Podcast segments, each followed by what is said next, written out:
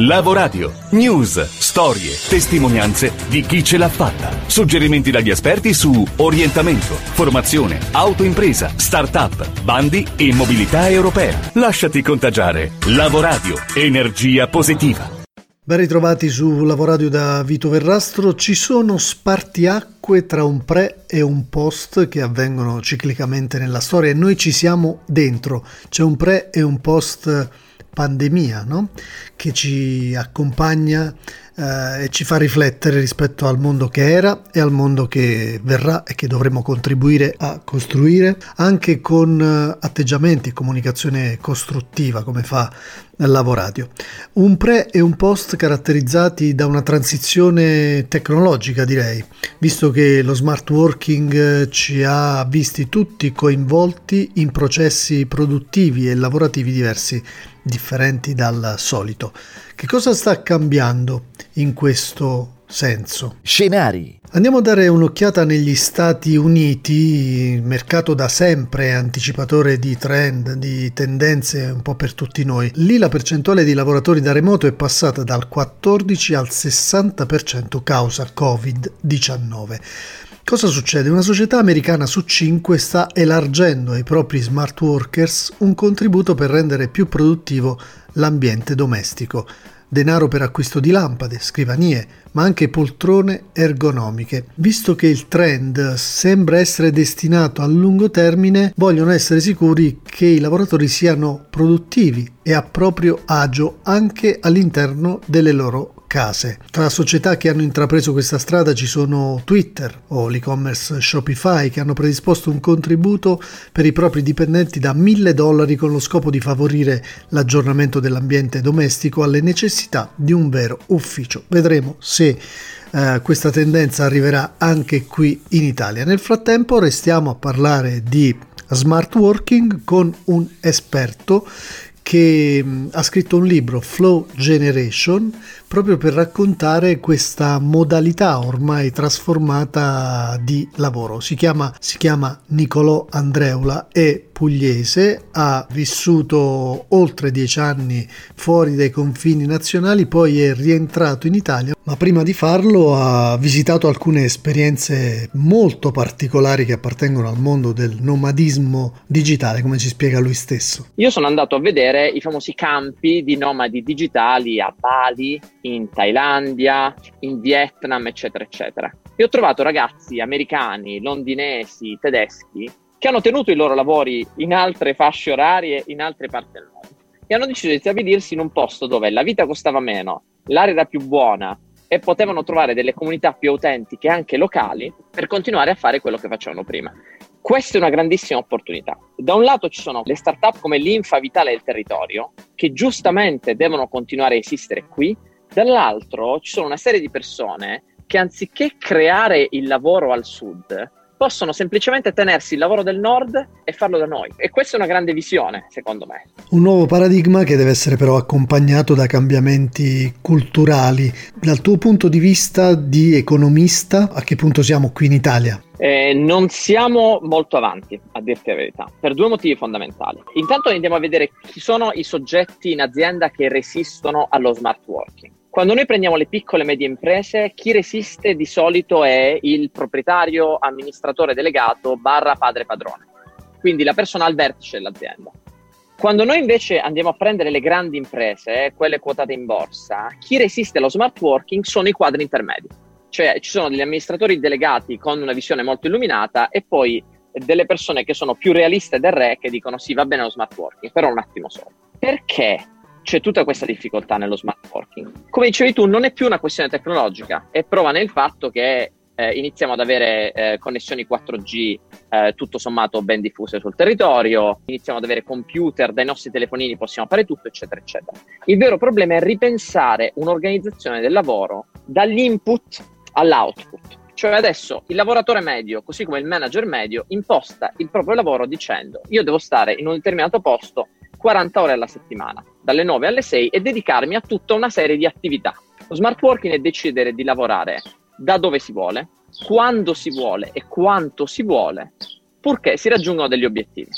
E questa è una cosa che fa paura non solamente al lavoratore, ma fa paura soprattutto al manager, trasformare il io mi aspetto da te tutte queste cose fino alla fine della settimana, decido come farla, ha bisogno di un livello di fiducia molto più elevato, sia dal punto di vista del manager, sia dal punto di vista del lavoratore. Molti lavoratori iniziano a resistere a questa cosa, perché molti sono abituati a dire ma io mi impegno, poi se non ce l'ho fatta non è colpa mia.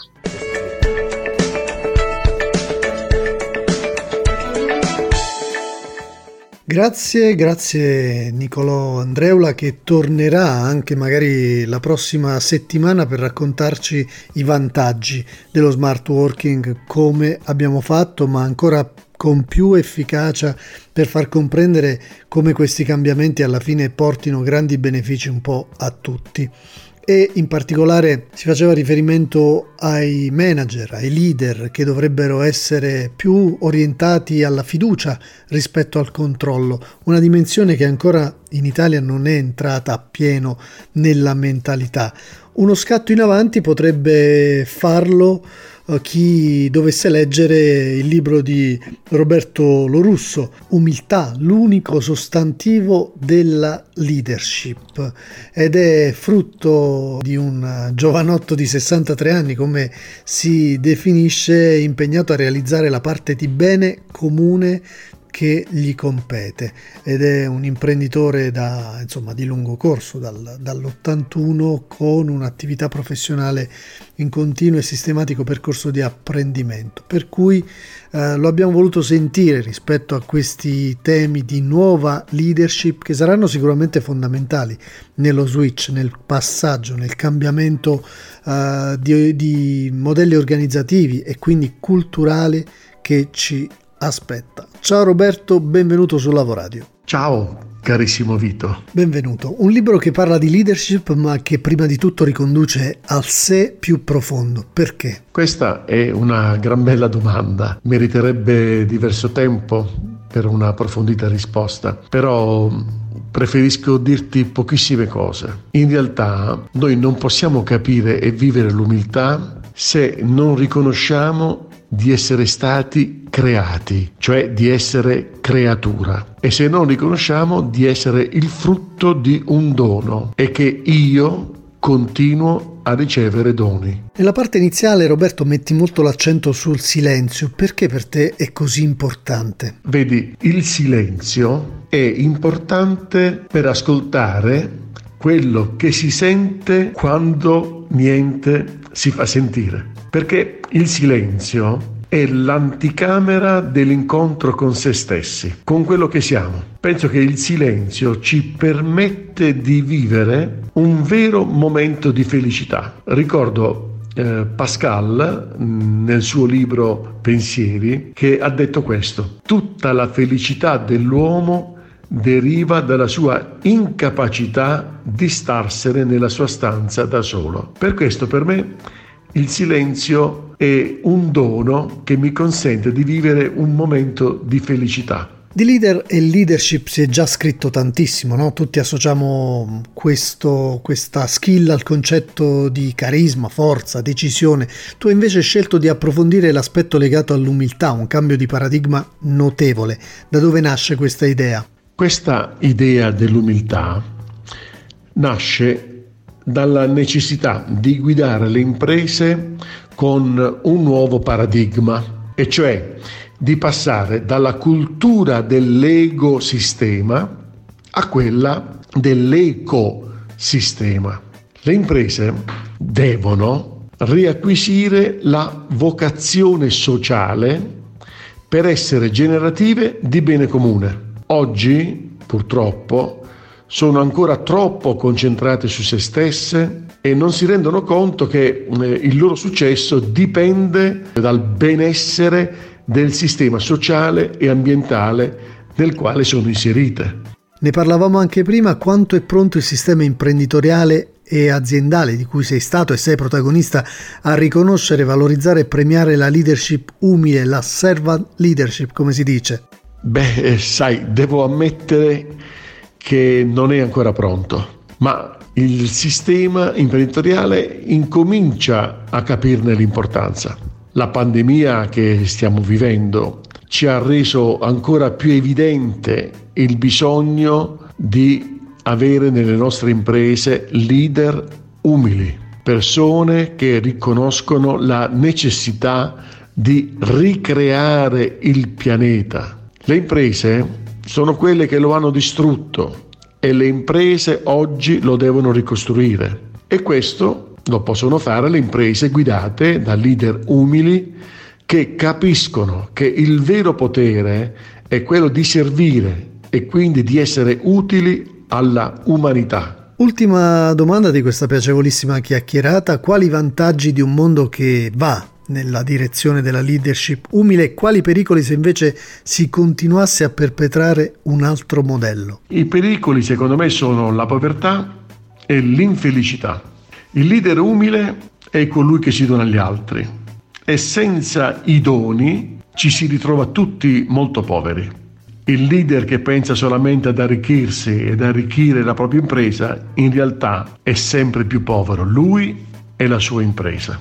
I vantaggi sono innumerevoli, ma ti rispondo con quello che mi è più a cuore: attrarre e trattenere i giovani, perché ai giovani non interessano più il profitto a breve o i premi di risultato. Chiedono di conoscere qual è lo scopo dell'impresa, vogliono riconoscersi nel perché quell'impresa esiste e che cosa vuole fare per il mondo, e questo mi sembra una cosa molto importante. Bene, grazie Roberto, e ricordiamo che all'interno del tuo libro c'è anche un bel test sull'umiltà che io ho fatto e che consiglio davvero a tutti, perché, come dire, testare, valutare, autovalutare le proprie competenze è un buon punto d'inizio per poi poter sviluppare e migliorare. Ricomincio da me è una formula che dovremmo un po' tutti utilizzare, non solo chi è in difficoltà, ma veramente tutti, riflettendo sui cambi di lavoro, sui momenti in cui ci troveremo fuori dal mercato del lavoro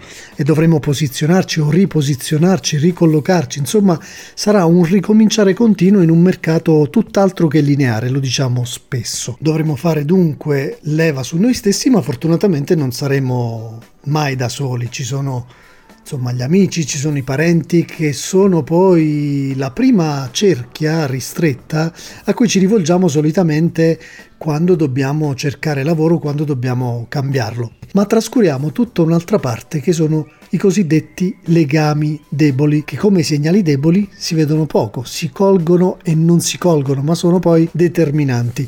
Allora, per capire di più, abbiamo chiamato in causa la nostra super coach Pina Sabatino, international trainer, career strategist, performance coach, che trovate su pinasabatino.com, per capire qualcosa di più di chi sono i legami deboli e perché sono così utili alla nostra ricerca di un lavoro. I legami deboli sono dei semplici conoscenti o comunque frequentazioni occasionali. Ora, perché è importante riflettere su questi legami deboli?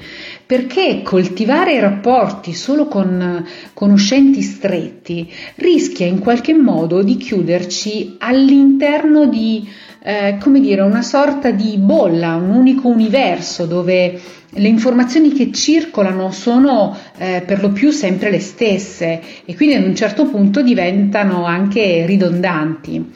Al contrario, occorre invece sviluppare relazioni con persone che frequentiamo poco. Io sono d'accordissimo, Pina, ma perché potrebbe sembrare controintuitivo questo ragionamento? Perché dobbiamo frequentare persone e legami deboli? Perché in questo modo noi accediamo a tutta una serie di reti ed ambienti sociali che sono sicuramente molto diversi da quelli ai quali siamo maggiormente esposti, da quelli che frequentiamo appunto con una certa costanza. Quindi è molto importante rivalutare questi legami deboli, proprio perché è proprio lì che spesso si possono intercettare le persone più utili alla propria carriera. Beh, effettivamente anche le statistiche lo dicono, lo indicano. E allora come dobbiamo impostare il nostro mindset, la nostra mentalità a tal proposito? Dobbiamo un po' cominciare a pensare ai legami deboli come ad una sorta di ponti, dei ponti che ci collegano a dei mondi di informazioni e di risorse totalmente nuove per noi, diverse. Perché? Perché grazie a questi ponti noi ci connettiamo con gruppi di individui totalmente nuovi per noi, che ci consentono poi di entrare in contatto con nuove cerchie di conoscenti stretti. Bene, chiudiamo allora con un consiglio pratico. Se sei alla ricerca di nuove opportunità di lavoro, comincia ad individuare una lista di legami deboli, quindi di persone che hai conosciuto da poco, di persone che frequenti da poco, e comincia anche a pensare a, o comunque a mettere a punto una strategia per creare una relazione con queste persone. Ricordati quindi che non è tanto la profondità della nostra rete ciò che conta, quanto proprio la larghezza, la varietà, ed è solo in questo modo che il capitale sociale che noi abbiamo può fare davvero la differenza. Quanto valore in questi consigli. Grazie Pina Sabatino, grazie alla nostra super coach, con la quale chiudiamo la puntata di Lavoradio, ringraziandovi per l'ascolto e lasciandovi in compagnia dell'aforisma della settimana, come di consueto curato dalla voce dell'attrice Tonia Bruno. Alla prossima! Non ci è permesso scegliere la cornice del nostro destino, ma ciò che vi mettiamo dentro è nostro. Dag Hammarskjöld. Scrivici a lavoradio@gmail.com. Lasciati contagiare. Lavoradio, energia positiva.